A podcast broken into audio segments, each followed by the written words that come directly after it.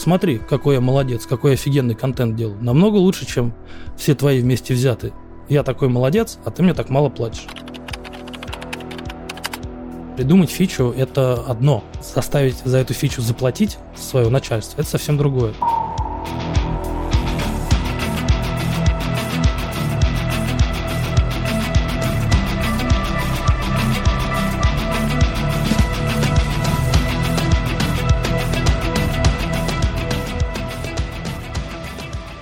Друзья, привет! С вами подкаст проекта бесконечности. Меня зовут Антон. И сегодня у меня в гостях Ренат Гришин, главред Apple Insider, Android Insider, High News и генеральный директор медиагруппы i10. Ренат, приветствую тебя. Привет.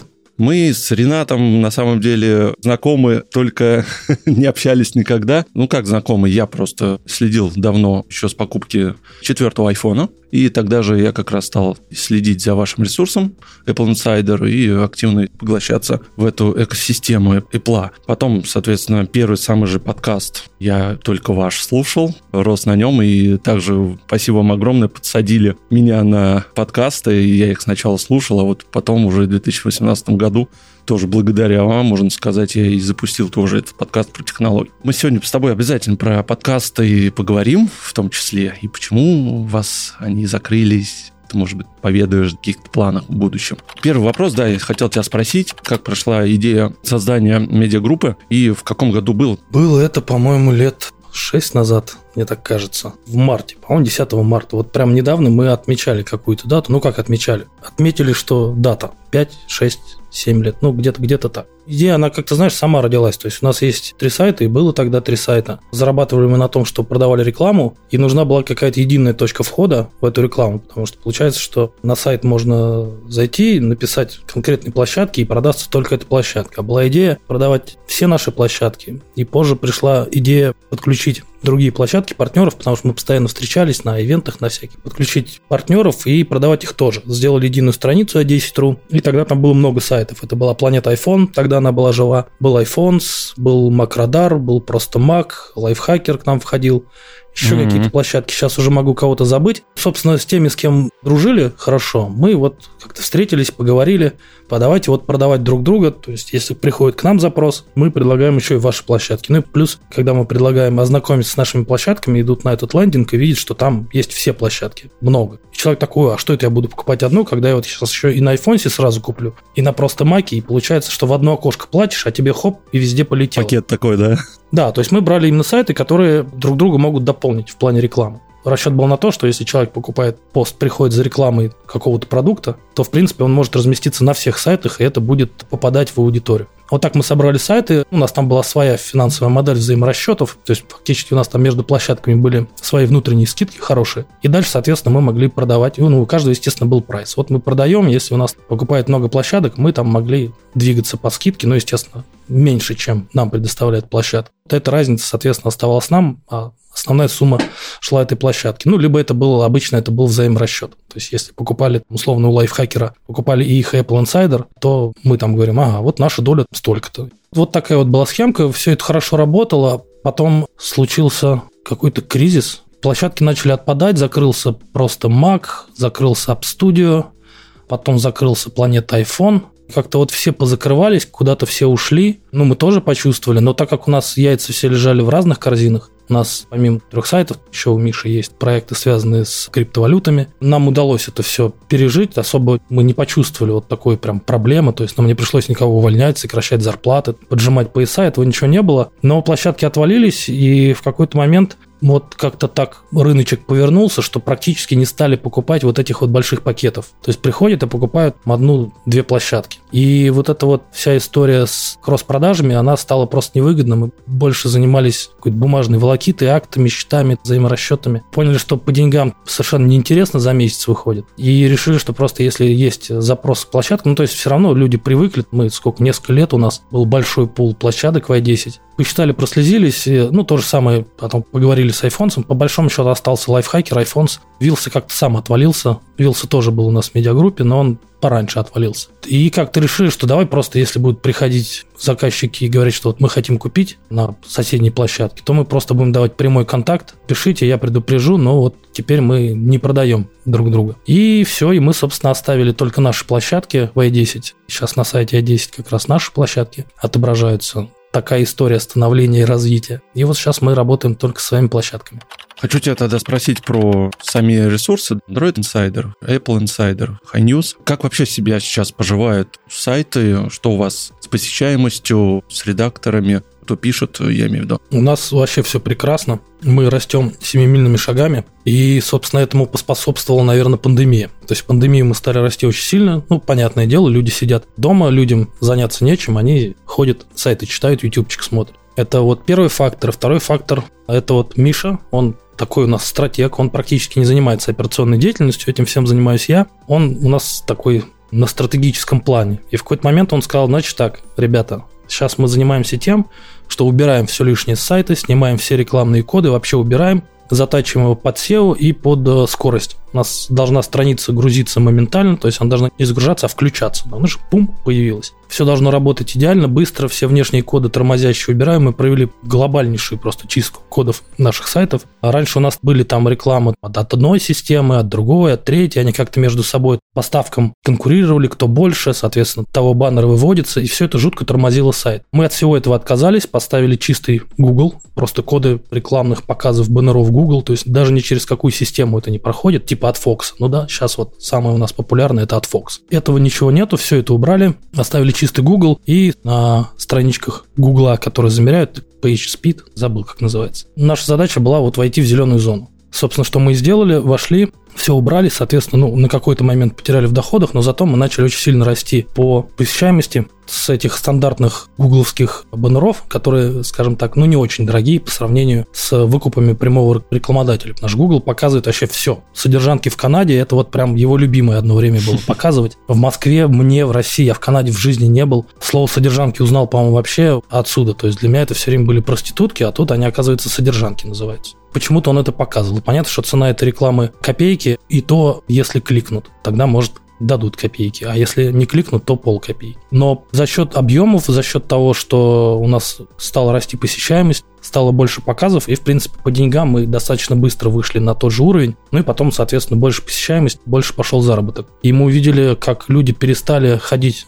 по закладкам и вообще, в принципе, понимать, какой сайт они читают. Все это началось с рекомендательных сервисов. Может, помнишь, такой Surfing Bird был, по-моему, один конечно, из первых. Конечно, пользовался, да-да-да. Даже не знаю, сейчас он жив нету, да, но то есть не, они не, как не, бы все. вымерли. Угу. Все, да. Потом, соответственно, появился Яндекс Зен, потом Пульс, ну, то есть вот эти вот рекомендательные Google новости, которые анализируют, что ты читаешь, и просто тебе подставляют по твоим интересам статьи. И человек, собственно, листая эту ленту, он видит интересный заголовок, он видит интересный лид, первый абзац, он туда тыкает, и ни Дзен, ни Google сейчас фактически из своих приложений не отпускают, то есть ты видишь сверстанную там AMP или турбо-версию сайта прямо внутри этого приложения, то есть они даже к тебе не попадают на сайт. Соответственно, они не видят домена, и все, что они видят, логотип сверху с названием сайта. Но никто на это внимание не обращает, то есть они пришли читать новость, которая их заинтересовала, они прочитали, нажали на назад, все. И мы начали смотреть, что у нас из поисковиков сначала было, по-моему, 60%, потом 70, потом 80, сейчас там 90 уже идет из поисковиков. То есть люди перестали ходить, добавлять сайт закладки или вводить руками в адресную строчку что-то. Люди просто пользуются вот тем, что открывают Яндекс главную страницу, или Дзены, или поиском, и шарашит. Соответственно, здесь нужно было нам выходить на верхней строчке поисковых систем, что вот мы и вовремя сделали здесь еще раз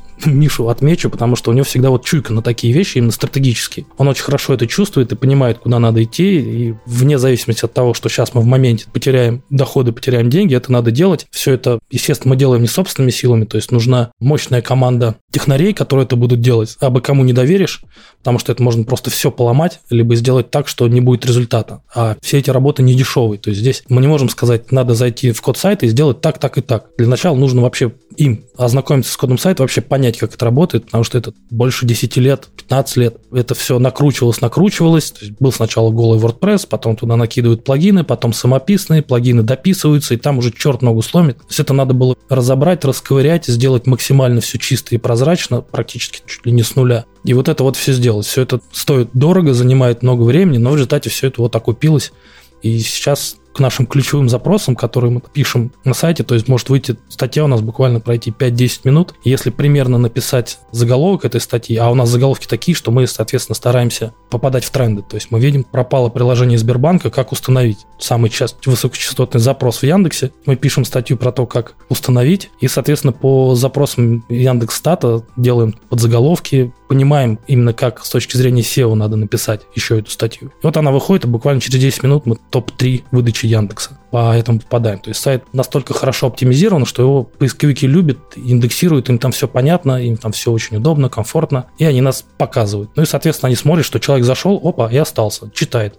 Значит, сайт релевантный, значит, не какая-то помойка, куда зашел 3 секунды и закрыл. Тут еще другие проблемы. У нас, к сожалению, так получилось, что, опять же, за последние, я не знаю, пять лет читатель сильно отупел. Я не могу сказать, что люди отупели. У меня просто нет такой выборки. Скажи, пожалуйста, а нет у тебя, может быть, информации за больше уже года, да, после начала СВО, что пользователи, вот так у вас так перетекание, что они больше не айфонами стали интересоваться, а андроидами? Есть такое? Нет, такого нету. Не могу сказать, потому что у нас просто вот идет рост постоянный, и сказать за счет чего он идет, очень сложно. То есть, потому что у людей стало больше андроидов или потому что у них стало больше времени читать, а растут все сайты, и Apple, и Android. Поэтому сказать сложно. Плюс Android был запущен, по-моему, лет через 5-6 после Apple, то есть он относительно, относительно новый. Поэтому вот глядя на статистику, я такие выводы сделать не могу просто. Но то, что андроидов стало больше, я думаю, это факт. У людей стало меньше да. денег, а айфоны стали дороже. Поэтому я думаю, что это логично. Другое дело, что срок жизни айфона, он все-таки не год, а не два. У людей, которые не меняют его каждый год, у меня, например, брат меняет каждый год. Я спрашиваю, зачем? Он говорит, слушай, ну я вот этот продаю,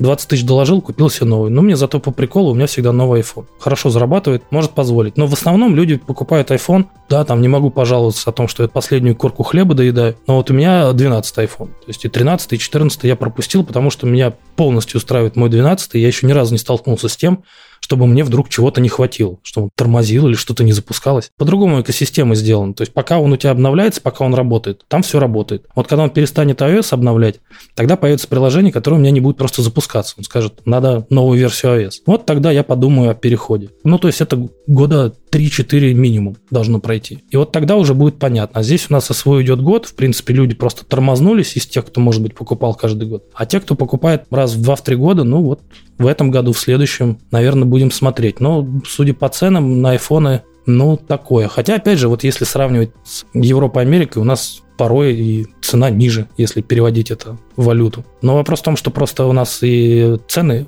повысились, а зарплата вот повысилась не у всех. Поэтому тут уже стоит вопрос, покушать или айфончик купить, да. Хотел тебя немножко про авторов спросить, потому что, насколько я знаю, вы зарастили такие кадры, что они ну, достаточно потом далеко пошли, переходили в другие компании. К сожалению, точно фамилии уже не скажу. Были такие случаи, приходили более крупные компании работать. Ты вообще как гордишься этим, да, что начинали у вас, а потом переходили уже куда-то дальше, росли, или как-то тебя это печалит больше? Нет, ты что, наоборот, я очень горжусь и я всегда поддерживал парней, которые, собственно, к нам приходили. Вот пример Илья Гробовский у нас работал, он к нам пришел еще студентом. У нас уже был какой-то коллектив, он был новенький. И он у нас просто бегал за шавухой. То есть время обеда такие, может, сегодня шавухи, а давай, кто побежит? Кто? Сам молодой. Он молодой, потому что пришел позже всех, и потому что просто по возрасту. Он как бы говорит, вообще не проблема, вам с чем там, или говорит, дойду, позвоню. Он звонит, мне такой-такой. Учился у нас, учился писать, и скилл прокачал до того, что в какой-то момент уже под карьеру у нас, он уже обзоры на приложение мог писать просто по скриншотам. Он их порой даже не устанавливал, он заходил в App Store, смотрел скриншоты, а, ну все понятно. И читал описание, и такой обзор на 4000 знаков. Прям бам, такой лепил. Я говорю, вот этот это уровень. Потом он от нас ушел, по-моему... Не в Mail или нет? Да, по-моему, он ушел в Mail, из Mail он ушел в Maxima Telecom, это Wi-Fi, который в метро делает, потом он пошел еще куда-то, ну, то есть какой-то он сейчас там начальник. Мы с ним как-то так контакт потеряли постоянный, мы с ним в отличных отношениях, и первое время много взаимодействовали, но потом, естественно, человеком не общаешься, не работаешь вместе, остаешься просто добрыми приятелями. А второй пример отличный. Илюха Казаков. Да. который тоже приехал из Пердис какой-то. Мы не могли платить много денег, мы только начинали, мы только открыли офис. Собственно, мы фактически под него офис и открывали. На что у нас не было офиса, и мы решили, что пора заняться видео. Он тогда снимал с другом обзоры приложений в whitebox, в таком, знаешь, на белом фоне руки с айфоном. И все это на белом фоне, вот как mm-hmm. Apple любит снимать. Вот они в таком лайтбоксе все это дело снимали, показал. Мне показалось очень отлично, у него отлично поставленный голос, отличные тексты и с юморком. Ну, короче, все нормально. И поначалу они просто с другом нам записывали эти обзоры, мы их у себя размещали, ну, сколько-то мы им платили, я уж не помню сколько, а потом я говорю, слушай, Люх, может, давай офис здесь откроем, переедешь в Москву, будешь снимать квартиру, все там что-то прикинули по деньгам туда-сюда, со съемом квартиры, ну, нормально, жить можно. То есть понятно, что это не история с э, тем, чтобы влезть в ипотеку и прочее. Нет, мы только начинали, денег особо не было, но, в общем, вполне себе могли позволить и офис, и одного сотрудника. И вот мы с Илюхой вдвоем в Москве открываем офис. Остальные у нас авторы работали удаленно. И мы начинаем раскачивать YouTube-канал, он очень быстро взлетает, Илюх становится популярным, мы набираем еще людей, у нас появляется Стас, и Илюха Гробовский, и Илюха Ильин. Много-много людей появляется. Мы э, снимаем соседний офис, делаем там видеостудию, начинаем вот во все это развиваться. И в какой-то момент Илюхе сделала предложение GameLoft компания, и они нас перебили по деньгам так, что мы, в принципе, перебить уже не могли. То есть для нас это был уже оверпрайс. Я говорю, Илюх, ну, все понятно, все, иди дальше.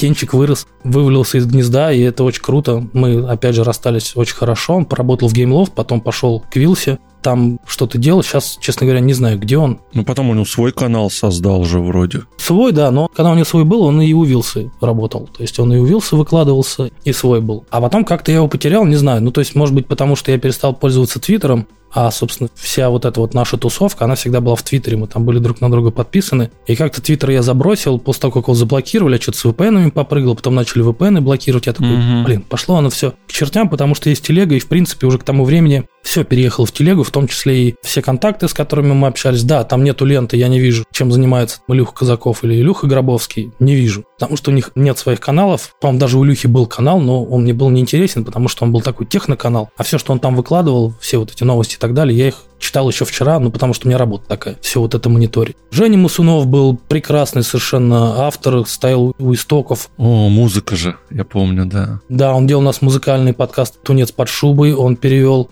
всю книгу в текстовом варианте биографию Стива Джобса, он сделал аудио-вариант Стива Джобса, он сделал еще там одну про китайские заводы, про Apple, еще одну аудиокнигу. То есть много-много всего, он очень круто, очень крутой был чувак, он работал еще до меня, то есть я когда пришел в Apple Insider, он сам из Магнитки, жил там. И потом, собственно, он тоже приехал сюда, в Москву, тоже снял рядом с офисом квартиру. Я, Илюха и Женя, мы втроем все это делали. Единственное, что с Женей мы расстались не очень хорошо, но об этом я уже не буду говорить, потому что это уже такое наше личное. Но, естественно, со временем оно как-то все сгладилось, и, в принципе, ни у меня, ни у него претензий к другу нету, но просто мы не общаемся. Ну вот, так жизнь сложилась. Вот, наверное, Женя единственный, с кем мы не очень хорошо расстались на тот момент. Я прекрасно понимал его мотивацию, я понимал, что он делает и почему он делает.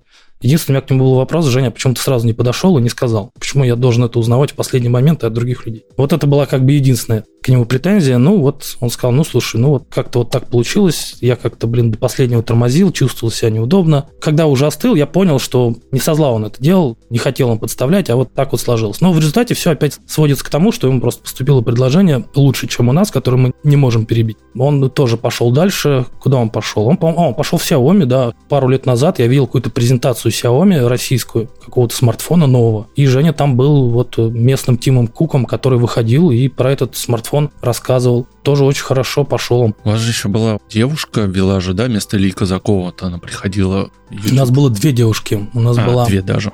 Юля и у нас была Наташа. Наташа, да.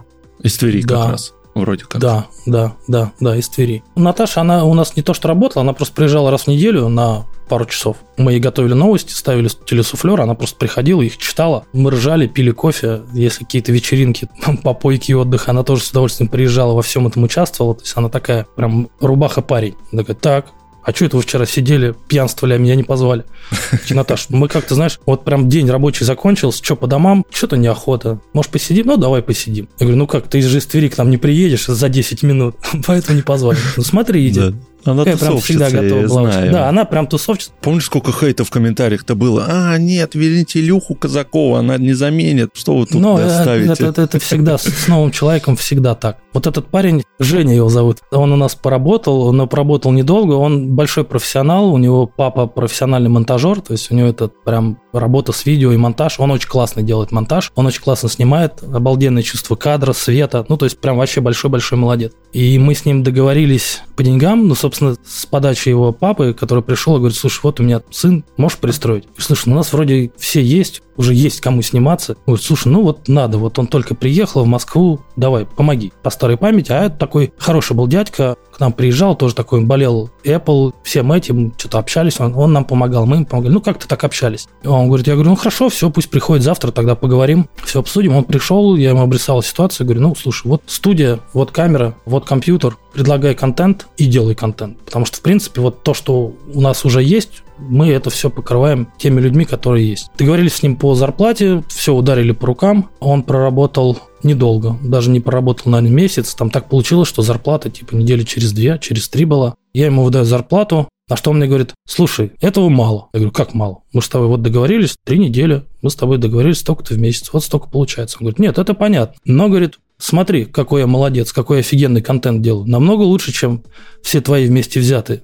Я такой молодец, а ты мне так мало платишь. Ну, собственно, после этих слов я сказал, Женя, все понял, спасибо, мы в твоих услугах больше не нуждаемся. То есть с такими людьми я работать не готов, которые вот на ходу мало того, что переобуваются, нарушая договоренности. Хочешь больше, ну подойди, скажи, Рен, я все понял, ну смотри, вот моя квалификация, мои затраты, вот мой итог, вот мои просмотры, давай пересмотрим. Это был бы нормальный разговор, вполне возможно, что мы бы договорились. Мало того, что он просто вот так вот поступил очень некрасиво, еще и обосрал коллег. Я с ним не смог работать, потом из этого скандал вышел, папа прибежал. Да как вы смели, да он у меня такой золотце, такой прекрасный. И, в общем, с папой мы тоже перестали общаться, папа уже грубость пошел. Я, честно говоря, не понял, ну то есть всегда казался таким интеллигентным, спокойным человеком, а здесь, ну, видимо, вот как-то за живое куда-то это заделось. Вот такая была история. Ну, это вот э, такие проходящие люди. То есть те, кто у нас остаются, те с нами работают уже до конца. Если идут куда-то дальше, то уже на хорошее повышение и по зарплате, и по должностям. У нас, естественно, есть свой порог, потому что мы работаем в рынке, и, грубо говоря, платить в два раза больше, чем такая работа стоит на рынке, нам невыгодно. Мы можем взять просто двоих людей, которые будут делать два раза больше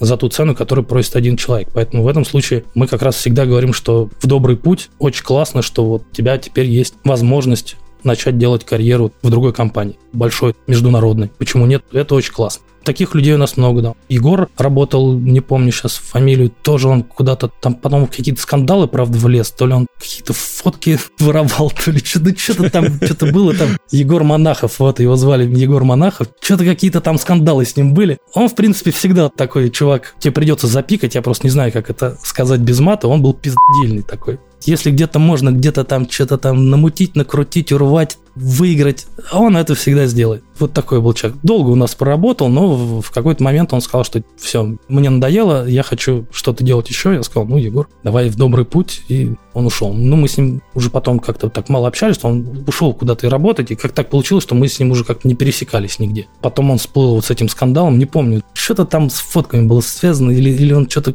по ушам ездил, что он где-то ездит, а сам никуда не ездит, просто фотки выкатывает. Слушай, а что у вас сейчас Apple Insider, который на YouTube каналом? Смотрю, так ролики достаточно редко стали выходить. Вроде как ведете, а вроде как и нет. Там история очень простая. Как ты понимаешь, видеопродакшн, он достаточно дорогой. Для того, чтобы делать на постоянной основе, студии нужно оборудование, его надо постоянно Команда обновлять. нужна, конечно. Нужна команда, да. Вот сейчас у нас те ролики, которые выходят, они сделаны очень хорошо в плане цвета, монтажа, подачи, проездов и так далее. Но это все делает один человек. Причем делает Артём, это прям да? совсем... Да, Артем. То есть он делает это совсем один. У него даже нет оператора. Потому что он это делает у себя, у него загородный дом, у него там отличные локации, очень красивые, он сам себе все это выставил, диодные ленточки, подсветочки, какие-то штучки, мотоциклики, плакатики. Ну, короче, прям сделал себе офигенную студию. Да, это все находится в Подмосковье, вот он там живет, и вот он сам себя снимает. То есть он ставит камеру, он ставит запись, он садится, пошел, вот, вот делает это все один. Ну, может быть, иногда ему помогает жена, но я не думаю, что жена у него там за оператора. Жена тоже, во-первых, работает, во-вторых, у них там и ребенок. И, собственно, вот как грохнула вот эта пандемия, еще даже до нее, у нас же было три канала. То есть нам надо было снимать не только на Apple Insider, у нас еще новости выходили на High News, и там выходили видосы, ну, в основном новости, и Android Insider. Там были и новости, и видосы, и Apple Insider были и новости, и видосы. И пока у нас была вот такая вот большая команда с офисами и хорошим доходом от YouTube в том числе, помимо того, что сам YouTube платил, платил не очень много, потому что у нас все-таки не каналы-миллионники, у нас не было миллионных просмотров тысяч 20, 30, 50, иногда там 100 какие-то видео залетали. То есть какие-то деньги приходили. Плюс мы брали нативную рекламу, когда либо снимали какие-то обзоры гаджетов, которые нам присылали, и это была рекламная интеграция, либо какие-то вставки в ролик, то есть это как-то монетизировалось. А потом вся эта монетизация пропала практически, и мы там за полгода подвели, подстучали по деньгам YouTube, и поняли, что мы не просто в минусе. Это такая бездонная бочка, куда просто уходят бабки, и они оттуда не возвращаются. И поэтому здесь надо было что-то делать, и у нас три канала, и надо было что-то делать, и сначала мы приняли решение, что мы три канала фактически миксуем в один, в Apple Insider, самый большой. На High News, на Android Insider, там, если посмотреть последние видео, которые там лежат, там как раз написано, что вот мы объединяемся и переходим на канал Apple Insider, там мы будем и про Apple, и про Android, и про все. И одно время у нас вот на базе Apple Insider был такой один объединенный общий канал. А потом все это закрыли, и по деньгам это стало просто совершенно нерентабельно для нас. Мы поняли, что мы все-таки не про видеоблогинг. Люди, которые занимаются исключительно YouTube и только YouTube, это они себе могут позволить делать много, качественно и прочее, прочее. А у нас помимо YouTube у нас еще полно. Мы и аудиокниги пишем, и статьи пишем, и подкасты, и то и все. Просто на все не хватало ресурса. И когда мы поняли, что этот ресурс для нас убыточен, мы канал, естественно, оставили, потому что до сих пор иногда хочется что-то рассказать видео, показать новую прошивку, либо еще что-то, либо какой-то обзор нового айфона. Да? Одно дело текстом читать, совсем другое посмотреть на видео. Мы это оставили, ну и плюс какие-то там рекламные интеграции иногда заказывают, говорят, а вот можете помимо текстового обзора еще и ролик снять. Мы хотим, чтобы вы в руках покрутили, показали, как выглядит, потому что фото не передают. Вот у нас такой продукт, что его надо видео показать. Мы говорим, да, конечно, вот у нас канал, хоть там видео почти не выходит, но в принципе есть, мы это можем снять и можем в статью это видео вставить и добавить. И таким образом мы под запрос все это делаем, но отдельное направление YouTube у нас вот пока что подвисло на паузе. И подозреваю, что это как минимум надолго, учитывая, куда YouTube идет. Возможно, что YouTube уже не будет. Рутюбы, шматубы. Ну, в общем, видео немножечко не наше. Мы умеем, мы попробовали, поняли, что мы можем это делать хорошо, что мы можем найти талантливых и монтажеров, и операторов, и говорящих голов. Все это можно, но это все должно, соответственно, коммерчески окупаться. Поэтому, когда мы в себе и если найдем силы и желание заново заниматься YouTube, то мы это возродим. Пока что вот это в таком вяленьком состоянии идет. Ну, вообще, на твой взгляд, если уж про видеоконтент, ты в какие-то наши площадки веришь? Вот слышал, что ВКонтакте активно прям уволили всех разработчиков, кто занимался видео, полностью перелопачивают там все. Говорят, будет бомба. Ну, не знаю, посмотрим. Из тех, что я вижу и во что я верю, это вот ВК-видео. То есть, если выбирать из всего, что есть, то ВК-видео, наверное, больше всех шансов стать хорошей видеоплощадкой. Потому что Рутюб вообще тушите свет. Яндекс.Дзен он вообще не про то, хоть там видео можно выкладывать, но это не площадка для видео. Наверное, чем берет ВК, я вот тут буквально недавно на радио давал какое-то интервью, мне задали вопрос как раз вот по поводу, ну, очень похож на этот вопрос, по поводу вот этих наших современных видеоплощадок. Я как-то так на ходу начал рассуждать и пришел к такому выводу, что почему, например, не стреляет Рутюб, а стреляет ВК. Ну, помимо технических вопросов, понятно, да, Рутюб очень хорошо сумел в маркетинг, очень хорошо закинул денег в рекламу. Реклама вообще везде, в офлайне, в онлайне, на остановках. Шоу они снимают, звезды у них в Африке. Весь интернет заполонен, телек заполонен, везде Рутюб, все Рутюб. И все туда приходят, начинают пользоваться. Рутюб – удивительное приложение. Оно мне умудряется полностью зависнуть Safari на маке. Так, что я даже не могу вкладку закрыть и не могу даже само окно закрыть. То есть приходится просто через принудительное завершение. Я не знаю, что они там делают, но в момент воспроизведения рекламы он пишет рекламу один из двух и начинает крутиться колесико. Типа он пытается подгрузить рекламу. И все. И на этом вот как бы все. Ничего нельзя сделать. Как будто флеш завис. Да, да, но причем обычно это на маке, ну хорошо, страница зависла, но мак так устроен, и вообще Safari, что у него каждое окошко это отдельный процесс, да, и всегда можно окошко закрыть.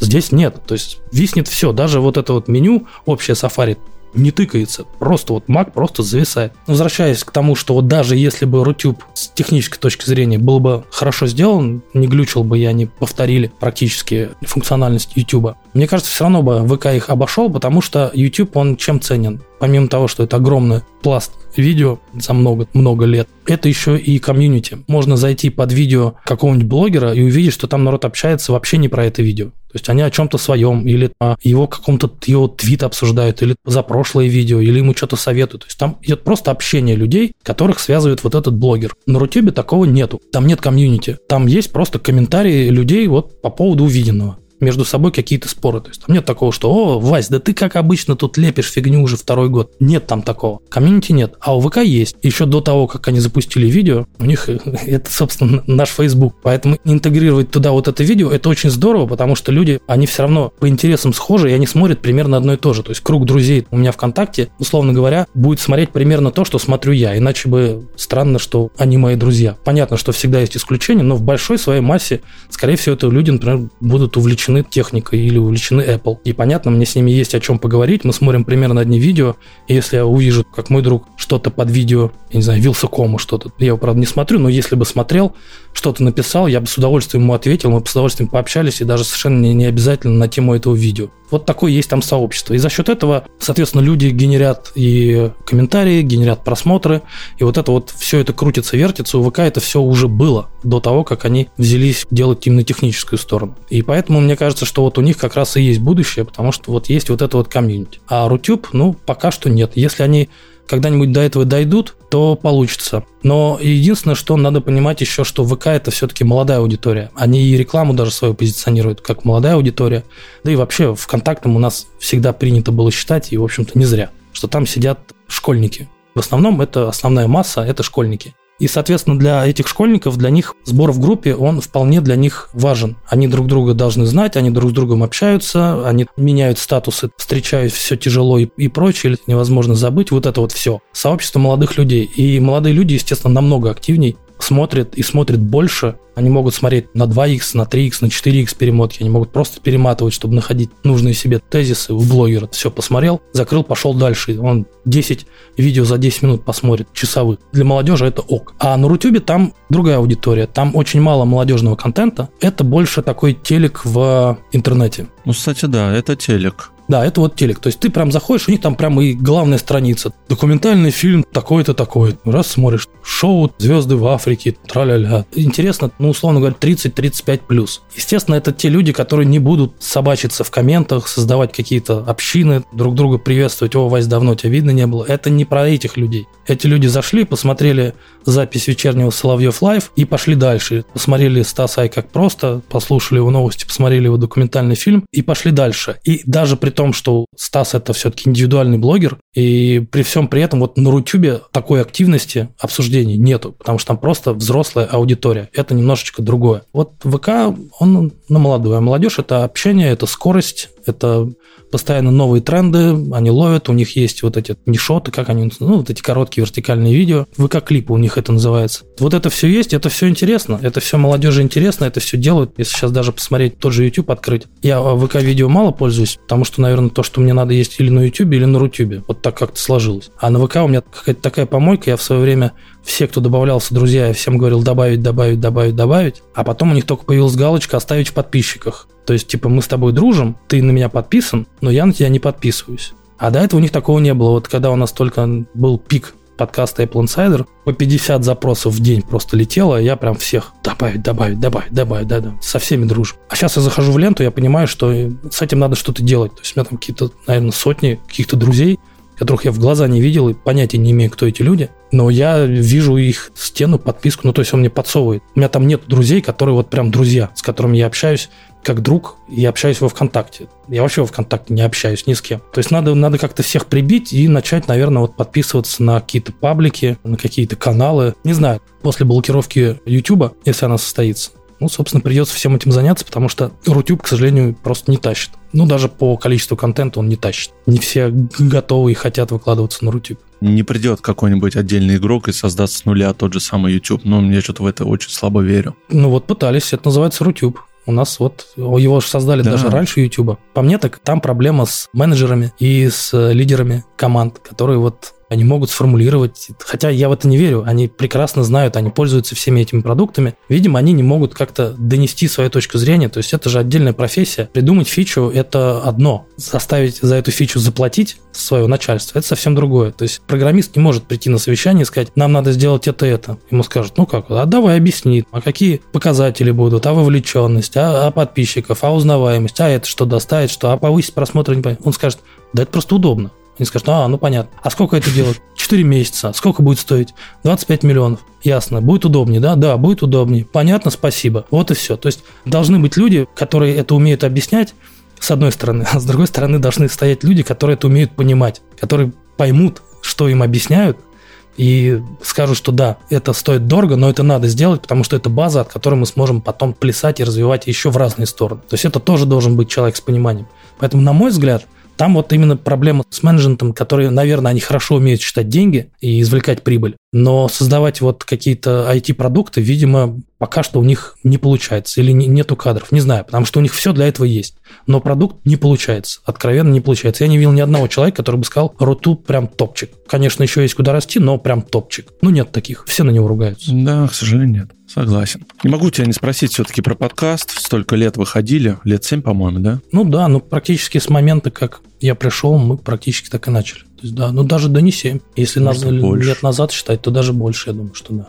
Когда я работал в конторе, которая создавала мобильные приложения, работал за зарплату, неплохую зарплату, по тем временам получал, по-моему, 80 тысяч, но это вот было когда там, 10 лет назад. И вот я помню, как я сижу на кухне, мы тогда жили в однушке, я сижу на кухне, сидит жена беременная, я уже на Apple Insider какие-то статьи писал, я написал Мише, говорю, вот я тоже хочу писать. Он говорит, да, давай пиши, за одну статью буду платить сколько-то, я уж не помню сколько, я не за деньгами туда шел, я вообще сам по себе технарь, а в какой-то момент у меня открылся третий глаз, который захотел пойти в сторону гуманитария. И мне захотелось писать технические тексты при этом, да, то есть не, не поэмы, не стихи. Захотелось писать, но писать все-таки технические тексты в том, чем я разбираюсь. Я вообще был уверен, что Apple Insider.ru – это зеркало Apple Insider.com, Потому что в те времена я читал Apple Insider.com, и буквально на следующий день эта же статья, которую я прочел, выходила на Apple Insider.ru. Я думаю, блин, неплохо они там переводят. А потом уже я написал в Apple Insider.ru, мне ответил Миша, я говорю, вот я хочу писать. Он говорит, да, давай. Я начал писать и понял, что просто с Apple Insider.com берут как источник. То есть в то время никто особо сайтом не занимался, то есть этим занимался только Миша, у него был сайт, у него были авторы, и эти авторы просто писали. Ну, естественно, Миша как-то пытался это контролировать, но он, в принципе, не гуманитарий вообще. То есть у него там с русским языком в слове «елка» делает там 8 ошибок. Это нормально, ну, просто вот такой человек. Поэтому с точки зрения какой-то подачи, корректировки, редактуры, этим Миша особо не занимался, авторы просто вот переводили текст и в конце писали источник applinsider.com, и тексты были по 2-3 абзаца. То есть Миша занимался тем, что он просто набивал сайт контент контентом.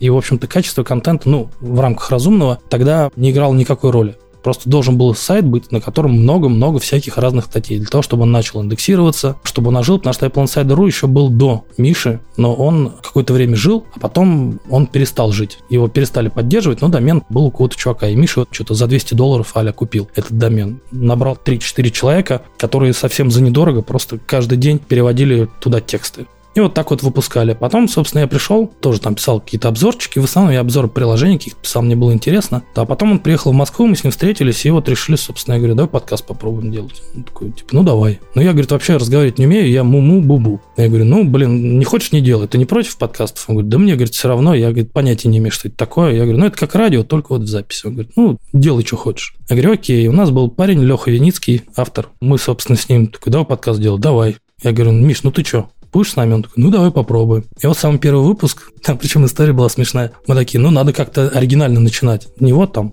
здравствуйте, подкаст, маткаст. Надо как-то оригинально давай подумаем подачу, давай, давай сделаем, как будто вот сидят типа три чувака и на кухне просто обсуждают технологии, обсуждают Apple. И вот будет у нас такая вот беседа. Человек включает наш подкаст, и он вроде как попадает к нам на кухоньку, где мы неформально, не как там радиоведущие. Через три секунды уходим на рекламу.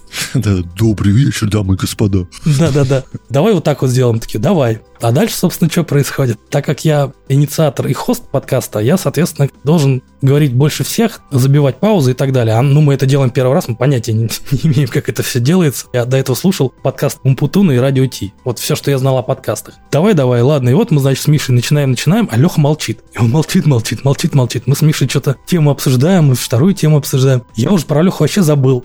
Прошло, наверное, минут пять. Повисла какая-то пауза, мы воздух в легкие решили с Мишей набрать, и тут Леха вступает, начинает что-то говорить, мы понимаем, что, блин, еще же Леха есть. Мы начинаем что-то рассказывать, записываем выпуск, выкладываем его с подачи на сайт, что типа вот мы записали подкаст, пока не обращайте внимания на грехи, это наш первый опыт, скажите, в принципе, вам такой формат интересен, стоит ли нам его улучшать, развивать и так далее. И народ в основном поддержал, я не знаю, страниц 10, наверное, комментариев, причем мы как-то в iTunes залетели за счет того, что новые подкасты, тогда их было мало. Мы прям буквально через три дня, наверное, просто на первое место в, в общем чарте влетаем. Прям очень хороший старт. Ни один комментарий мне запомнился, типа, ребят, все у вас круто, хорошая атмосфера, но я, говорит, на пятой минуте услышал, что там еще кто-то третий есть. Я, говорит, реально от страха чуть не обосрался. Что вроде было два голоса, да. А тут раз просто из ниоткуда. Не, ну вы понимаете, что и начал чесать, кто ты вообще, как ты здесь оказался, тебя не представляли. А мы никто не представляли, у нас типа такая фишка была. И мы поняли, что нет, наверное, вот так вот начинать просто без здрасти, без до свидания, просто люди разговаривают, наверное, так не получится. Какая-то у меня там стандартная шарманка в результате родилась, что слушайте такой-то выпуск. Ну, вот, вот пришлось вот это вот сделать, а потом как-то это стало уже фишкой, и как-то уже вот оно, знаешь, уже говорилось на автомате, то есть когда ты уже просто можешь что-нибудь кому-нибудь отвечать, а рот сам говорит вот эти вот начальные или конечные слова, потому что они всегда были одинаковые, просто такая уже мышечная языковая память. Но вот такая история была. Леха как-то быстро отвалился от нас. Сколько-то выпусков он нас провел. Потом Ксюха уже, да, пришла? Не, ну Ксюха-то пришла уже прям сильно позже. Да, была Ксюха, потом Костик, потом второй Костик. А, это уже видео было. Второй Костик уже был видео. Ну вот, вот, вот так вот это все начиналось. В какой-то момент, года, наверное, через 4, через 5, Миша озвучил то, что я как-то, наверное, боялся сам себя озвучить что, честно говоря, вот из пустого в порожник каждую неделю, а мы выходили по вторникам, мы же и начали довольно быстро выходить в прямом эфире. Мы были привязаны ко времени, в 9 вечера во вторник я либо должен был быстро бежать домой, и до рождения сына я это делал из дома. Когда родился сын, я уже не мог это делать дома, потому что ну, у меня нету изолированной комнаты, чтобы не было слышно плача ребенка, да, поэтому я просто оставался в офисе. Сначала у нас офис был, у меня был недалеко от дома, буквально шаговая доступность. Потом мы переехали какое-то время тратить на дорогу, да и стало уже, конечно, не так удобно. Ну и мы поняли, что, в общем-то, все новости, вообще все, что мы могли сказать, поделиться мыслями. То есть, кроме того, чтобы просто зачитать новость про Apple, а надо понимать, что это не мировые новости, а это новости одной компании. У нее каждую неделю ничего не происходит. Приходилось просто вот где-то за уши притягивать. И все, что мы думали по поводу развития, по поводу VR, ну, то есть вот какая-то аналитика яблочная, мы за 4, 5, 6 лет, но мы все уже рассказали. То есть мы просто даже друг для друга, Миша, а ты что по этому поводу думаешь? Миша начинает рассказывать, а я понимаю, что он это раза 4 уже рассказывал. То есть для новой аудитории аудитории, которая приходит, ей это, наверное, интересно слушать. Для старой, может быть, они уже просто настолько привыкли. Многие писали, что мы настолько к вам привыкли за эти годы, что мы с удовольствием включаем. Вообще совершенно не важно, чего вы говорите, потому что там и какие-то приколюхи вылезают, поржать можно. Но, в принципе, все, что вы говорите, по сути, мы уже слышали, ну, нам просто прикольно проводить с вами время. А нам стало уже не прикольно. Надо как-то двигаться вперед. И здесь, собственно, был вариант либо выходить за рамки именно Apple и начинать разговаривать про Android, еще про что-то. Но здесь была проблема, ни я, ни Миша в андроидах по большому счету на том уровне, на котором бы я мог вести технический подкаст, я в этом просто не понимаю. И мы тогда запустили подкаст Android Insider, их вел как раз Стас и Илюх Ильин. Они вели тоже где-то ну, год, наверное, он просуществовал, этот подкаст, но он прям был совсем такой гиковский, прям совсем. То есть они о прошивках, о машивках, обо всей вот этой мути, которая мне совершенно никогда не возбуждала и была неинтересна. Они вот прям с удовольствием об этом, обо, обо всем разговаривали. Но потом, по-моему, Стас уехал, он уехал к себе, он сам из Украины был, что-то у него по семейным обстоятельствам. В общем, он вынужден был уехать, поэтому подкаст Илюха, по-моему, что-то пытался один делать. Но в результате как-то это все заглохло, потому что одному это достаточно уныло, такие подкасты вести. А нам, собственно, стало скучно, и мы решили, что давай-ка мы перейдем вообще в другой формат. Мы будем говорить просто о жизни, вокруг того, что нас окружает, потому что у нас, по крайней мере, у меня на тот момент была очень интересная жизнь. Я постоянно ездил по всему миру, по всем этим ивентам и отдыхам. Ну, то есть всегда было что рассказать, поделиться, что мы там видели, кого встретили, о чем общались, какие-то инсайды и прочее, прочее, не касаемые пла. У Миши жизнь еще интереснее, то есть он сначала жил тогда он в Финляндии, сначала он жил в Питере, потом он жил угу. в Финляндии, потом он приехал в Испанию. Да, и человек тоже очень разносторонний, у него там огромное количество хобби, вейкборд, чем он только не занимается. Теслу он купил, и жизнь кипит, кипит, кипит, бьет. Потом эта чертова пандемия все сломала, все сидели дома. Было уже в видеоформате, и вот мы сидели на изоляции, я прекрасно помню, на даче. Мы делали, делали, делали, и потом в какой-то момент тоже поняли, что вот говорить нечем. То есть вот нас всех закрыли, пока вот все это вот только начиналось, это все новое, где закрыли, какие идиотские законы, эти маски, не маски, вакцины, не вакцины. А потом в какой-то момент, когда мы, собственно, остановились, мы поняли, что ну вот, ну все, выходить в эфир, чтобы что? Да ничего, ничего не происходит. И как-то это тоже все встало на паузу, потом у нас отвалился Костик, я, честно говоря, не помню почему даже. Он до сих пор есть в чате, периодически что-то пишет, общаемся. Костик, который первый Костик, Хвостик. А потом появился второй Костик. Он тоже какое-то время был с нами, но потом как-то тоже, я не помню, то ли мы с Мишей сказали, что что-то, Кость, какой-то ты медленный, и как-то в тебе мало энергии, юмора, движения, давай, расходись. У него что-то не получалось. В результате как-то тоже он остался в чате, мы прекрасно дружим, общаемся на Кипре, который жил. И Костик вроде как тоже второй отошел, что-то мы каких-то вроде гостей что-то пытались звать. Ну, в общем, как-то, как мы поняли, что мы опять куда-то уперлись, надо что-то делать, а ничего делать нельзя, потому что все закрыто пандемией, из дома нельзя выйти. И как-то это все тоже заглохло, и вот так и не возродилось. Ты меня когда пригласил в подкаст, я понял, что я на самом деле скучаю по микрофону, скучаю по разговору. Периодически приглашают какие-то комментарии давать, какие-то интервью, но это какие-то такие все короткие форматы. Звать перестали, да и, собственно, я не особо расстраивался, потому что я немножко этим приелся. То есть 10 лет каждую неделю в одно и то же время выходить в прямой эфир, ну, без выходных и проходных. То есть мы могли себе позволить пропустить пару выпусков, может быть, за несколько месяцев. Отпуск не отпуск. Хорошо, я уехал в Таиланд, значит, подкаст будет из Таиланда. Миша уехал в Канаду, значит, подкаст он будет вести из Канады. Все знали, что в 9 вечера надо быть с микрофоном, где бы ты ни был. И у меня всегда с собой в рюкзаке лежал сет, и я точно знал, что в 9 часов, где бы я ни находился, я уйду в какую-нибудь комнату или куда-нибудь уйду там в лес, все остальное у меня было с собой, все остальное было на маке, и, в общем-то, мак прекрасно несколько часов, и микрофон пассивный вот этот поддерживает, в который я сейчас говорю, переходники. Ну, в общем, все это было мобильно, все это было можно. Ну, единственное, что когда там заболевали или ходили с дороги в это время, ну, понятно, подкаст просто откладывали. Так как он в прямом эфире, он не переносился, он просто не было его. А много отвалилось, когда вы из аудио в видео перешли? Я просто помню этот момент. Ну, много, конечно. Аудио нас слушали и по 30, по 40 тысяч в среднем выпуск. Ну, вообще это логично. То есть мало того, что мы сменили форматы, нас слушали, в общем-то, за Apple. И понятно, что те, кто с нами уже несколько лет, им может быть интересно мы как личности, потому что разговаривая про Apple, мы нет-нет, но все равно на какие-то личные темы переключаемся. На тему семьи, общения, друзей, знакомых, работы. И понятно, что вот в этом новом подкасте мы как раз на это и делали упор, просто рассказывали о том, как мы живем, что нам интересно, чем мы увлекаемся. А люди, которые исключительно слушали для получения информации про Apple, им это не интересно. Я сейчас себе славу представляю, если бы я месяц слушал какой-нибудь подкаст про нейросети, рассказывали бы два чувака, очень интересно, очень классно, а потом они говорят, нам надоели нейросети, мы сейчас будем делать влог про путешествия на YouTube. Ну, блин, ребят, жалко, было интересно послушать про нейросети. А ваш блог с вашими путешествиями меня вообще не впился. Ровно это мы и получили. Ну, мы объяснили, естественно, почему это делаем, что мы просто выгорели на эту тему.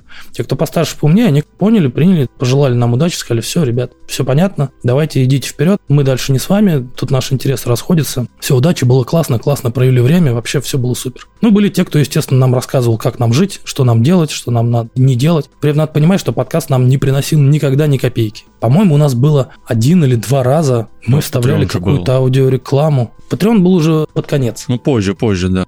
В аудиоформате мы ничего не зарабатывали, помимо того, что мы тратили свое собственное время. Но это ладно, окей, это, скажем так, наша проблема. Нам это нравилось, мы это делали и получали от этого кайф. А когда мы перестали от этого получать кайф, то вообще это еще и денежные затраты, помимо времени потому что сервера вещания прямого эфира, поддержка, админы, которые это все держат, которые находятся во время эфира, смотрят нагрузки, если что-то падает, восстанавливают. Потом ты, наверное, помнишь наши яблочные огрызки музыкальные, когда Конечно. мы подключали да, там да. профессиональных музыкантов со студии, группа ноль была, много кто было, при Пинаке Каное, много троллейбус, бобры. Это все из профессиональной студии, все это делалось в Питере, делались вот эти вот все мосты, аудиомосты. Я сидел в Москве и все равно все это хостил, то есть ко мне прилетал поток профессионального звука. В студии надо было организовать лайв-концерт, концерт, все это свести. Там сидели, соответственно, тоже люди, там сидели звукорежиссеры, сидели помощники, сидели музыканты. Все это надо было сводить в реальном времени, чтобы все это уходило в интернет в достойном качестве. Мне это надо было все принимать, обрабатывать, накладывать Мишу, который черти где в Финляндии у себя. Я в Москве. Вот это все знать, то есть это все стоит денег. Мы платили всем людям, которые этим занимались. Держали сервера, платили за трафик, то есть это все, все, все это стоило денег. Поэтому пока нам это нравилось, мы оплачивали хобби. Ну, кто-то модельки собирает, покупает, он же не жалуется, почему это модельки денег стоят. Это же Ну мое хобби. Тут то же самое. Наше хобби, да, оно стоило каких-то денег, в общем-то, мы эти деньги тратили. А потом, когда это вот уже стало просто не то, что в тягость, дорос, все, потолок, вот дальше уже просто некуда. Из этой тематики надо выходить. Ну и все. И, собственно, мы и вышли. И вот так. И поэтому те, которые говорят, а, вернитесь, говорите про Apple, нам это нравится, ну, ребят, вам это нравится, нам нет. Если бы это был коммерчески успешный проект, мы с него зарабатывали, то об этом могла бы идти речь. Да? То есть либо мы себе бы сами платили, условно говоря, из того, что мы зарабатываем, либо бы наняли людей, которые не хуже нас бы справлялись с этим подкастом. Но, к сожалению, подкасты тогда не монетизировались, да и сейчас они слабенько монетизируются, прям совсем. То есть надо самому бегать искать, кому себя предложить, как-то убедить. Было сложно. Мы пытались в свое время и сталкивались с тем, что люди говорят, а что такое подкаст? Мы им объясняем. Они такие, а сколько слушают? Мы говорим, 30 тысяч человек слушают. Они такие, «М, прикольно. А это много? Я говорю, ну, как? Ну, много. Они говорят, ну, на YouTube например, 30 тысяч просмотров видео, это вот прям не сказать, что Да ни о много. чем, да. Ну, как бы это хорошо, да, по сравнению со 100 просмотрами. Но по сравнению с миллионниками или стотысячниками просмотров, это ни о чем. А как замерить метрику? Там же можно ссылку поставить? Я говорю, нет, нельзя. Они такие, а как? Я говорю, ну вот вы приходите, типа, рассказываете о своем сервисе. Я говорю, а ссылку нельзя? Нет. То есть получается, что вот кто до нас дослушает и не перемотает, те услышат. Я говорю, ну да. Они такие, понятно, но мы еще подумаем. И все. То есть люди просто не понимали, что реклама, ну это как реклама на радио фактически. Те, кто продает айфончики или приложения, вот они как-то не понимали. То есть они рекламируются на радио, потому что понятно, потому что это интернет, им нужен клик, им нужны действия. А по радио заставить человека сделать клик или действие невозможно. Даже по телеку можно, показав QR-код. А вот по радио вот прям совсем нельзя. Поэтому как-то у нас так и не задалось продажи реклам, потом мы на это дело просто плюнули, и все. И не знаю, как сейчас дела обстоят, но мне кажется, еще хуже. Поэтому я тебе, да, желаю прям сильного развития в плане подкаста, чтобы тебе это как можно дольше не надоедало, а, а главное, чтобы тебе это приносило какие-то деньги, чтобы ты мог их вкладывать в собственное развитие собственного подкаста. Тогда это будет получаться. Потому что в какой-то момент ты Спасибо. поймешь, что тебе это начинает приедаться, как красная икра или черная икра, как бы ты не любил, ее тоже можно пережирать. Вот и подкастами можно приесться. Здесь нужно куда-то идти дальше и развиваться, а для этого нужны деньги. А на свои деньги не каждый готов свое хобби увеличивать, потому что чем больше и чем качественно делаешь, тем больше надо денег. Не, ну, в конце концов, всегда можно продать оборудование, монетизироваться. Как шутят Ну у нас подкастеры. Вышел. Да, акции Сбера стали падать, но я, вышел из Сбера и хорошо заработал. Но при этом потерял, потерял неплохо. Ну да, но зато поиграл в эту игру. Друзья, спасибо, что послушали этот выпуск подкаста. Подкаст проекции бесконечности. Сегодня мы разговаривали с Ренатом, с Гришиным. Получился такой ламповый, классный разговор. Вспомнили, поностальгировали, можно сказать. Жаль короткий. Да, да, да. Многое не обсудили еще, есть о чем поговорить. Вы, друзья, тоже ставьте комментарии, оставляйте в iTunes, если вы хотели бы еще послушать. Еще раз спасибо тебе огромное. Жду тебя еще раз в гости. Да, обязательно еще обсудим. Есть о чем поговорить. Давай, да. Да, все. Пока-пока. Все, давай, пока-пока.